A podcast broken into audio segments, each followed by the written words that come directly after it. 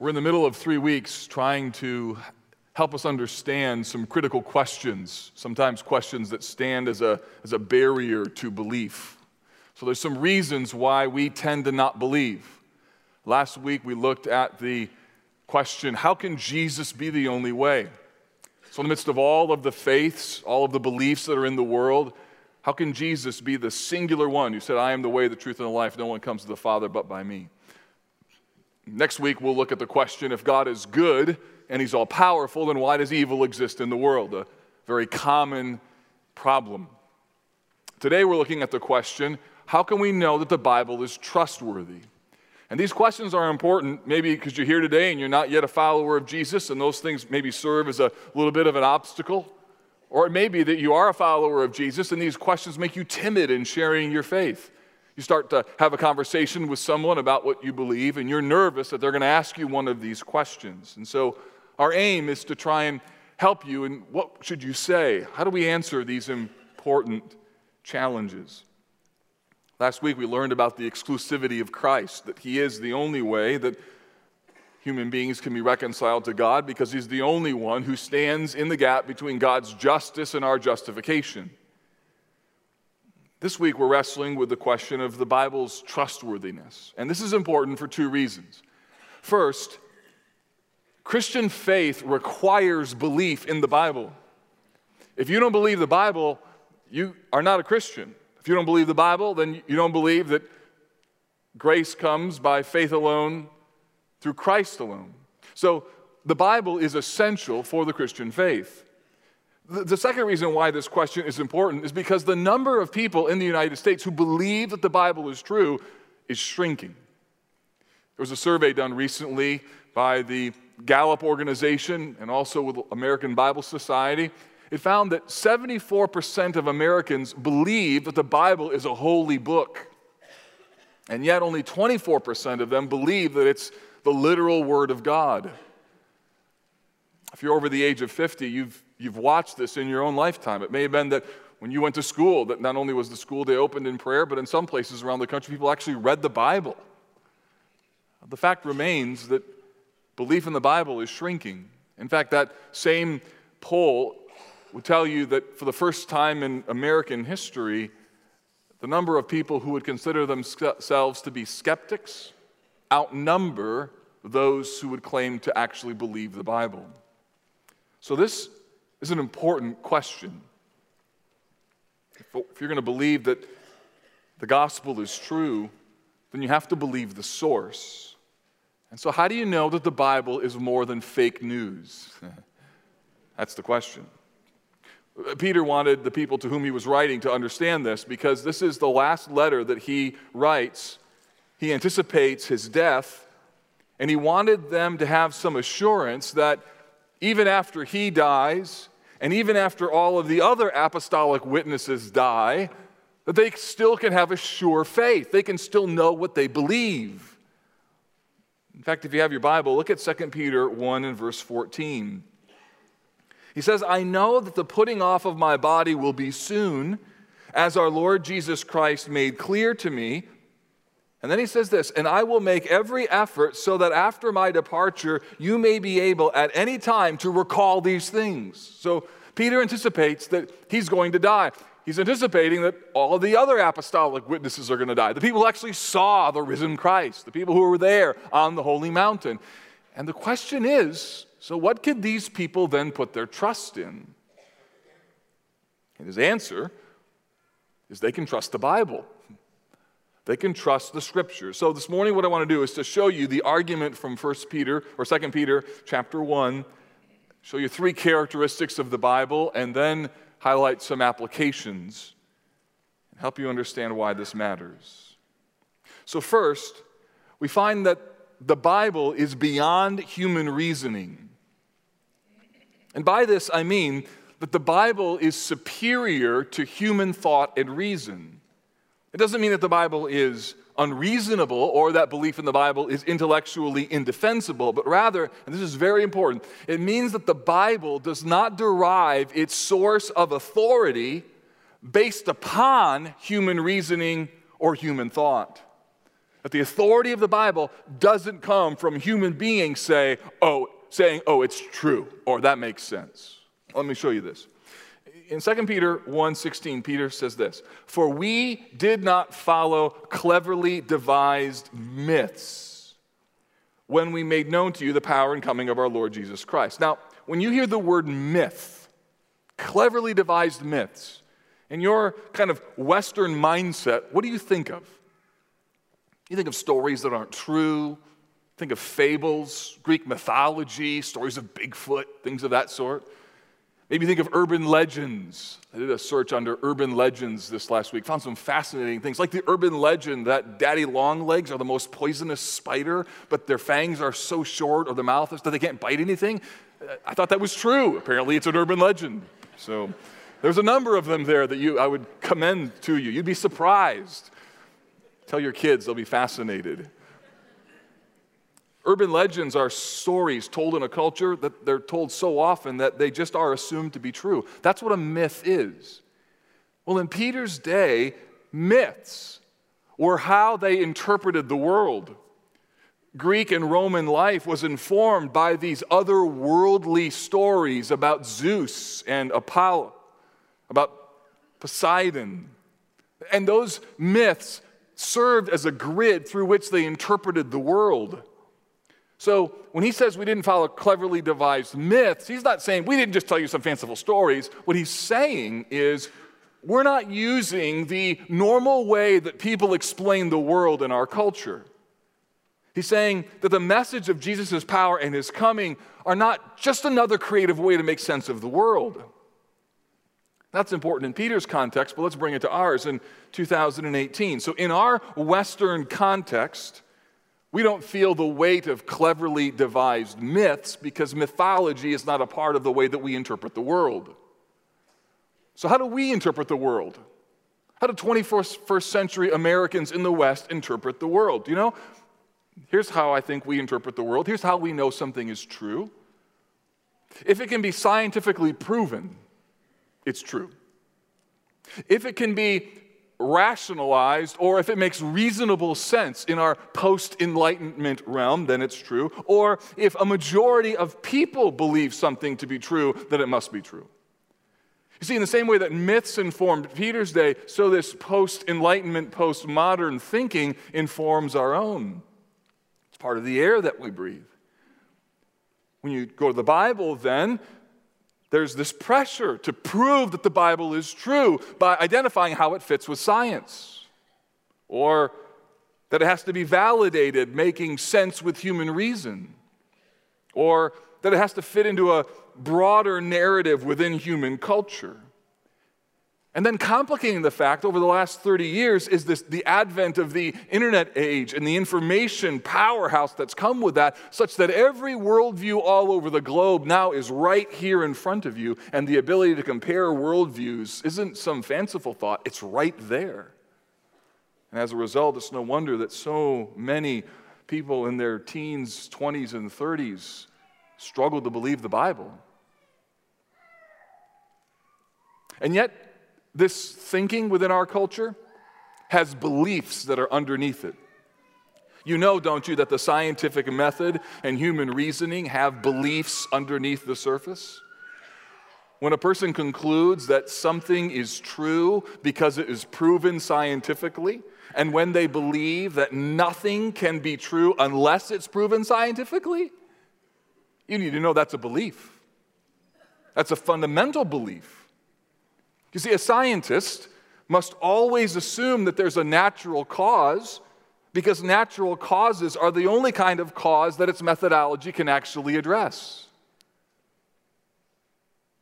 But you need to know underneath the scientific method, underneath scientific causes, is a belief that undergirds that methodology. Or let me put it this way very simply how can you naturally prove something supernatural? You can't. So, to believe that something must be proven or that it must be entirely rational is itself a belief. Now, some of you are immediately thinking, well, wait a second. Are you saying then that we shouldn't worry about rationality? No, I'm not suggesting that Science or human reason have no place in the discussion. I'm not advocating some sort of myopic view of Christianity or philosophy or asking you to be an irrational Christian. I'm merely suggesting that you need to recognize that what lies underneath the belief system of our world is, in fact, another belief system. And that there are limitations within human reasoning and even within our Western culture. You see, there, there's some of us who might think that the key to defend the Bible is to prove that it's scientifically accurate. Some people think that we could win more people to Christianity if we could verify that the Bible was historically reliable or that it was rationally acceptable. And while at one level those steps might be helpful, they fail to miss one very important point. And it's this that my problem and your problem is not our intellectual ignorance, even if we are ignorant. My problem is a will that does not will to do God's will. That's my problem. Or let me put it this way our problem is not just thinking the wrong thoughts. Our problem is that we are incapable of seeing what is actually true. And listen, this doesn't just happen in relationship to Christianity, this, this is what humanity is all about. I'll give you, give you an example, a personal one. A couple years ago, I had an argument with my three sons about something. And I was, this was the one time that I was fully convinced that I was right. and in the context of that argument, I was upset because I didn't feel like I won the argument and I felt like they were being ridiculous. I went up to my bedroom, sat on the edge of my bed, and was, was quite perturbed. My wife wisely came up to the bedroom and I said to her in protest, Can you believe that? And she looked at me and she smiled. And that's when I knew I was in trouble.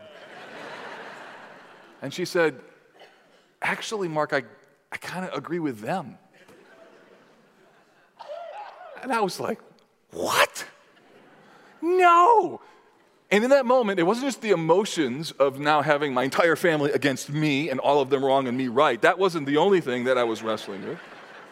What I was wrestling with was the stunning thought that I actually could be wrong. And that had never crossed my mind. And the fact that it was possible freaked me out. And they're still wrong. No, they were right.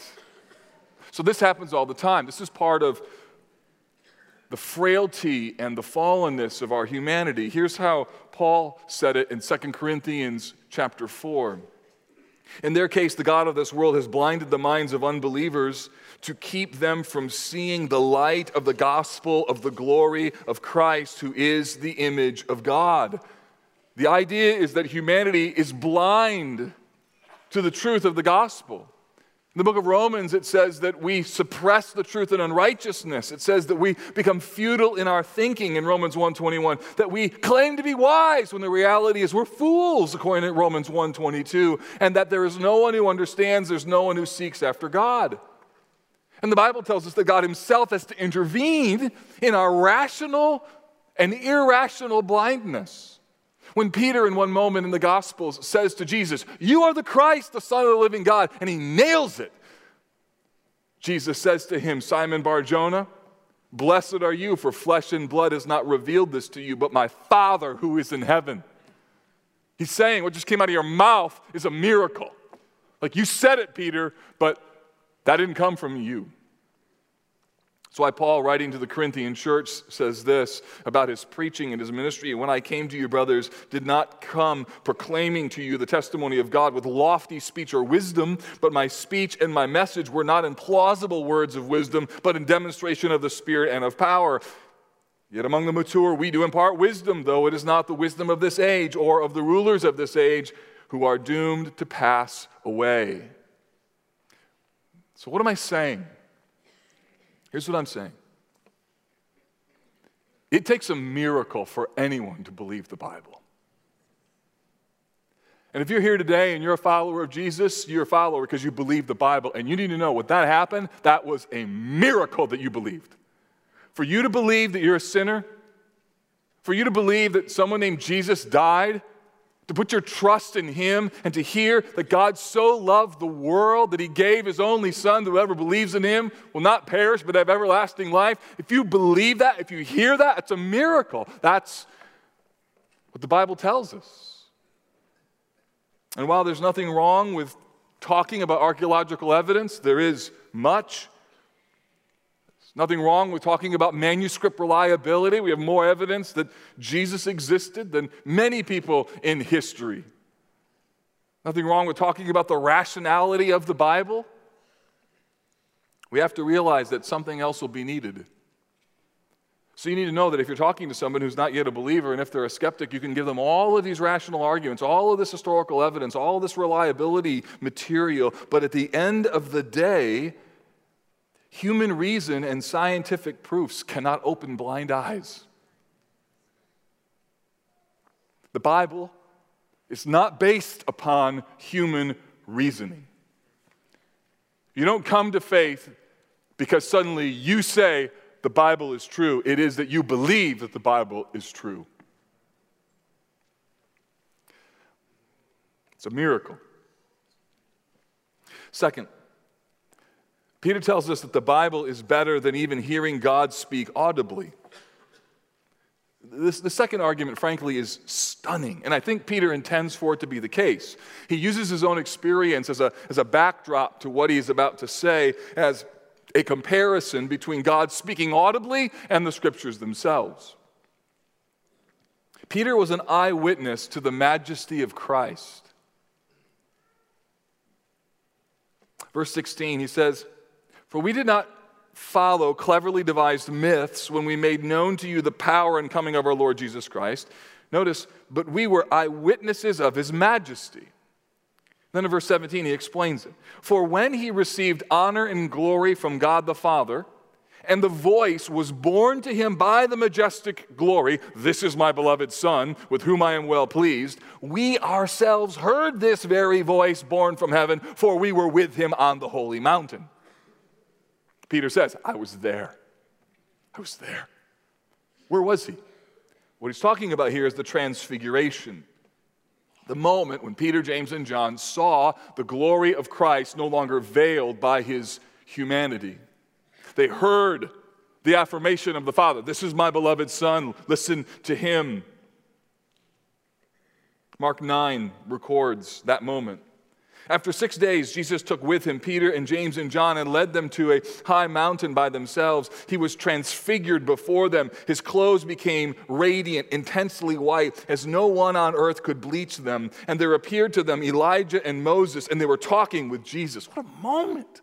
He sees Jesus, Elijah, Moses are there. Peter says to Jesus, Rabbi, it's good that we're here. Let's make three tents one for you, one for Moses, one for Elijah. I love this moment. This hope you read the Bible with a smile every once in a while because Peter's like, this is awesome. Let's have a little KOA and stay here for a long time, right? if you're like anti camping and you know it happened in the mountain, I mean, Peter was saying, let's camp. But what's fascinating to me, verse 6 says this For he did not know what to say, for they were terrified. That's kind of funny that that's there. It's, Mark, by the way, when he wrote his account, likely used Peter terms of some reference material. I can only imagine that as Peter was telling him the story, and he said, Yes, I said, make some tents. But I didn't know what I was saying, right? So he puts that in there, right? I didn't know what I was saying. And a cloud, verse 7, overshadowed them, and a voice came out of the cloud This is my beloved Son, listen to him. What a moment. The combination of seeing the glory of Christ, the presence of Elijah and Moses, hears the affirmation of Christ, Peter says, I saw this with my own eyes. I heard the voice of God speak. By the way, this is one of the ways that the Bible validates itself. It names names. After the Gospels were written, you could have gone back to real people named James or John. You could have gone back to real people in the account and said, Did this happen? If this was a fabrication, then why name names? Because you could check it. Instead, keep it more generalized so you wouldn't know who to talk to. No, you can fact check the accounts of the gospel when they were gospels when they were written. Now, after giving this level of detail, he does so not for the purpose of validating the Bible. He does so rather in order to set up another point. Verse 19, here it is. This is a very important verse.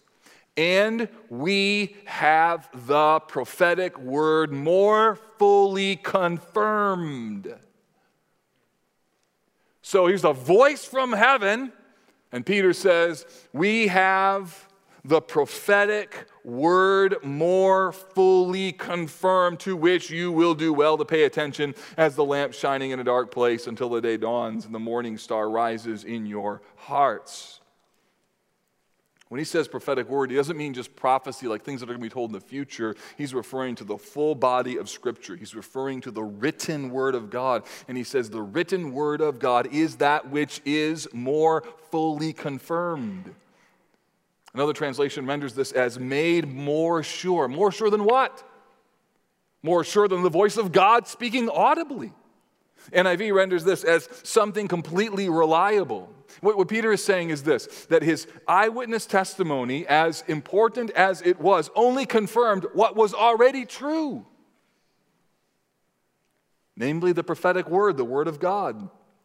So his personal experience wasn't more reliable than the scriptures themselves. Rather, his personal experience only served to confirm what was already true. That's the point. This is really important because it determines how you view the Bible. There are some of you who might be tempted to think, man, if I saw this with my own eyes, I'd believe. If I heard a voice from heaven talking, then I would believe. Or I can't believe unless I see it for myself. And the argument underneath that is that you assume that your problem is merely evidential. Your problem is merely if I had enough evidence, then I would believe. And the Bible says that's never our problem. Our problem is so much bigger than that. For example, in the parable of the rich man and Lazarus, Jesus tells the story of two men who died, and they're in one paradise and one in torment. And the one in torment, the rich man pleads for Abraham to send a prophet to his family to preach the message about the danger that they're in.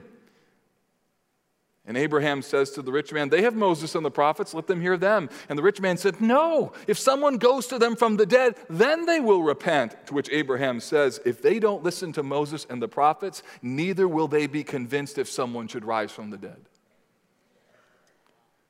So if you're not a follower of Jesus yet, let me warn you. There is nothing more that you're going to hear about heaven, hell, sin, and redemption than what's found right in this word. And if you think, if I just had this or that or this or that, and then I would believe, you'd make the mistake of so many who think that the problem is not simply a heart that doesn't see what should be seen. You see, hardness of heart against the Word of God is not cured by a miraculous sign. The scriptures themselves are sufficient. They are more trustworthy than even a voice from heaven or someone returning from the dead. One commentator says this as though he was speaking on behalf of Peter Listen to me, I was an eyewitness to the saving acts of God in history. I know that after Christ's death and resurrection, God will have no need to ever again perform these things in the presence of another generation. But remember, this in no way means that your faith is inferior to mine. We have both been given the prophetic promises of God. We can all read the words written down long ago. They are a more sure light than anything I ever saw and heard. Beloved, my seeing these things is important. Witnesses are essential, but God does not need to appear in the flesh every 40 or 50 years to enlighten us and confirm his love to us. Seeing isn't essential for believing, reading God's word is. That's the point.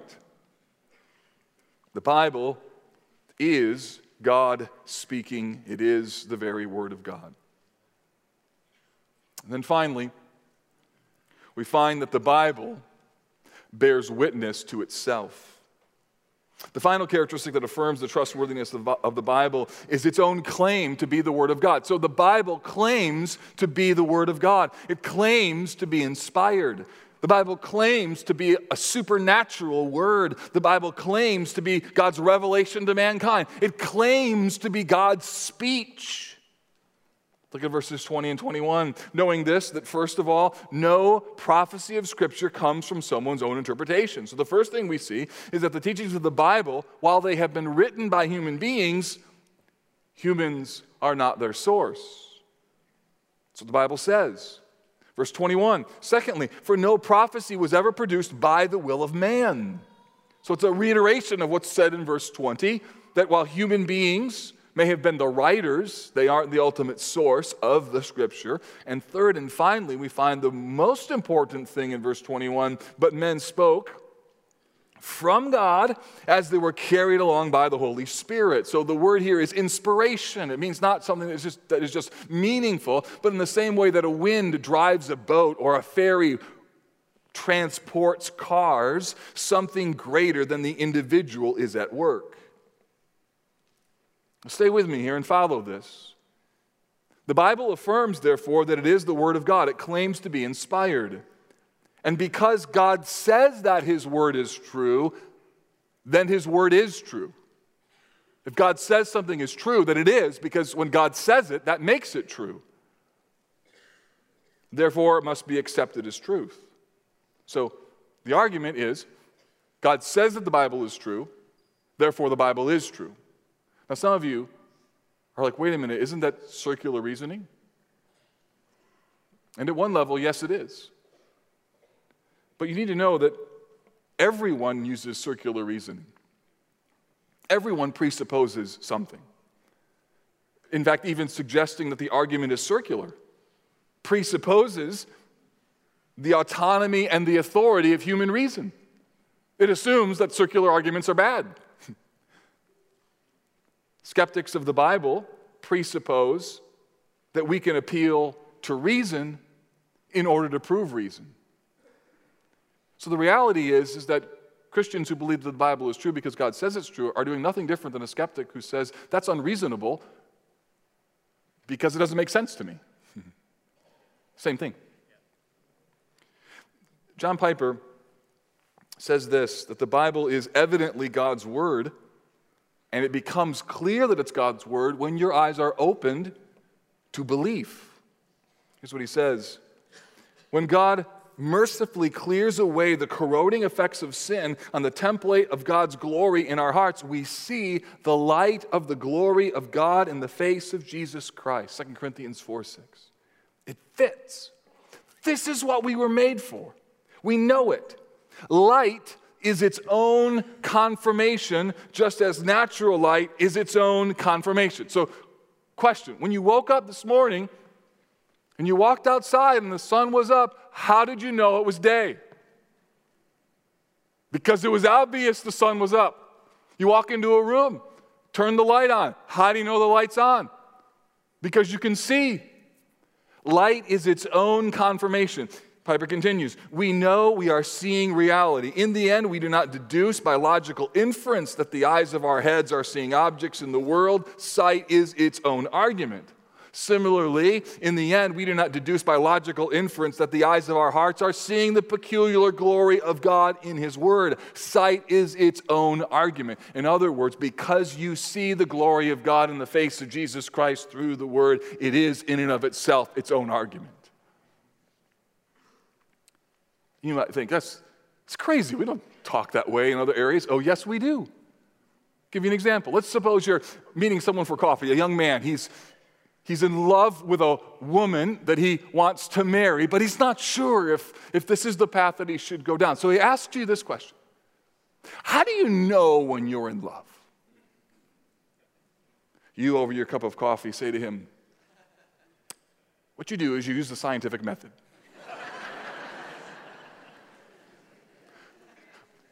Of course not. Why do you laugh? Because you never use the scientific method. Or you'd say, what you do is you use rational philosophical reasoning. I use that. Oh, you use historical, credible reliability testing. What do you say to a young man who says, How do I know in love? How do I know I'm in love? You know what I say? You know. If you don't, you're not. right? Have a nice day, right? So you walk out. That's it. That's all I got. Peace out. I'm done, right? Mic drop. It's over, man. Either you love her or you don't. You know or you don't. You can use all the evidence in the world. And at the end of the day, you know it.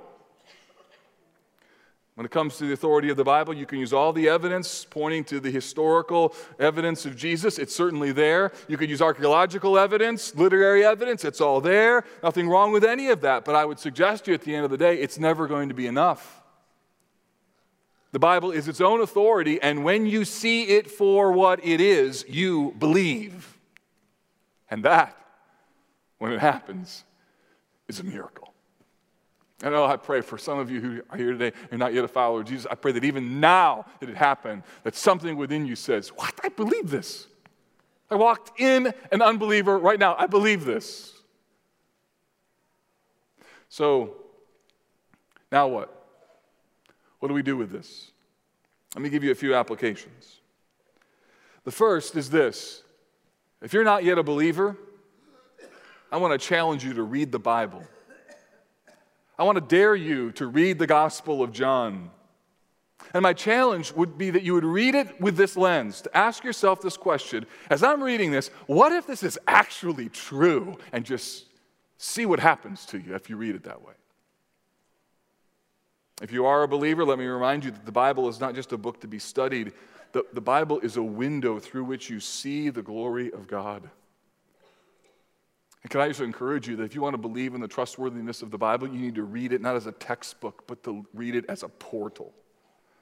Read it as a, as a telescope that brings big, glorious things near and close. You read the Bible like a textbook, you read it like it's just some other sort of book that you're examining. It won't be long until your heart grows distant from this beautiful book. You must read it with the right lens.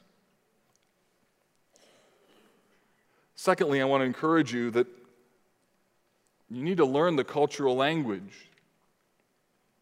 I mean by this, you, you need to know the evidence for the Bible. You need to know something about manuscripts. You need to know something about rational arguments. I know it seems odd that at the end of this sermon I'm saying this, but there are good books that I would commend to you that would be helpful, like Evidence That Demands a Verdict, The Case for Christ. You could watch the movie, The Case for Christ. It's a, it's a helpful film. You can read Tim Keller's book, The Reason for God, or Scott Sauls' book, Jesus Outside the Lines. You should listen to people like Ravi Zacharias or Al Mohler. I'm not suggesting that you should be ignorant of these good arguments in uh, apologetics. I'm simply saying that they're not the sole basis of the trustworthiness of the Bible. Third, I want to encourage you to pray that God would open people's eyes. Paul in 2 Corinthians 4 says that the same God, listen to this, the same God who said, Let there be light, is the same God who shines the light of the glory of the gospel in the hearts of people.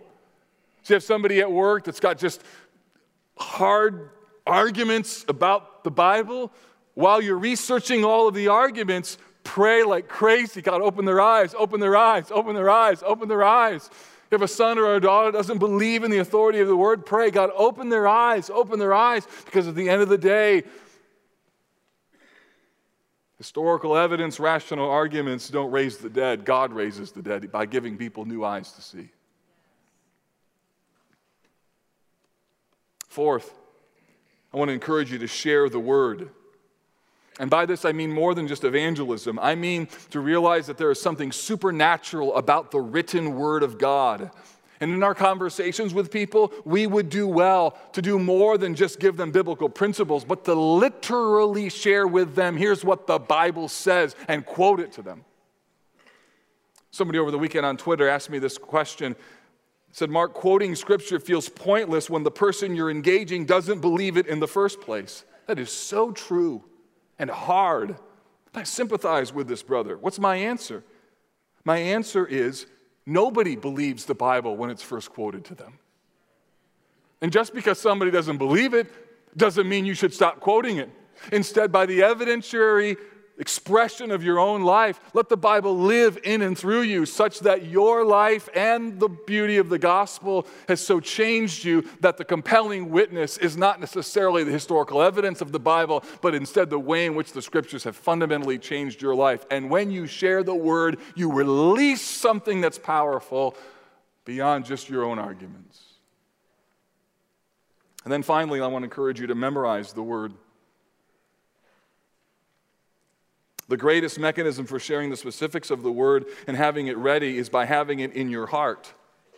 So you have it as a ready arsenal to be able to share with people, a ready resource. But even more so, you'll find that by memorizing the word and getting it into your bones, something strange begins to happen. Not only do you have the ability to share the word, but your confidence in it increases. Suddenly, as you've gotten it into your bones, you feel its weight, you feel its application, you, you feel its power in a new way as you observe its effect. One thing I have found to be the case, it is this that people who memorize the word have great confidence in the Bible's trustworthiness. So let me just say this you don't have to defend the Bible. Spurgeon said defending the Bible is like a man defending a lion. He says our role is not to defend the lion, it's to unleash him. So unleash the word. Why?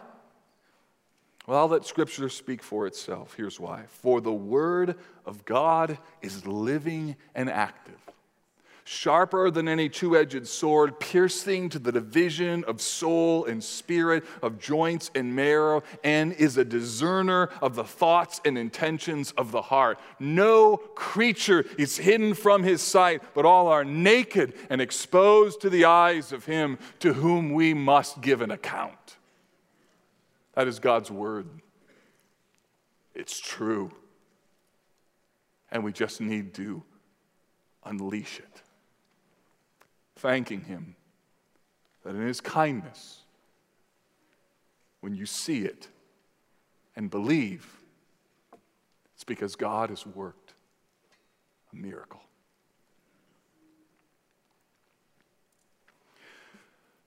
Father, we thank you that you have, in eternity past, ordained this word for us, and that you've given dead hearts life to see and to believe. And Lord, we pray today that there might be people who would believe, just even by the hearing of the word. Let the word do its work. God, make us a people receptive to the authoritative, trustworthy scriptures. Make us a people confident in the inspired text. We love your word and we love how we can see you, Jesus, through it. We pray this in Jesus' name. Amen.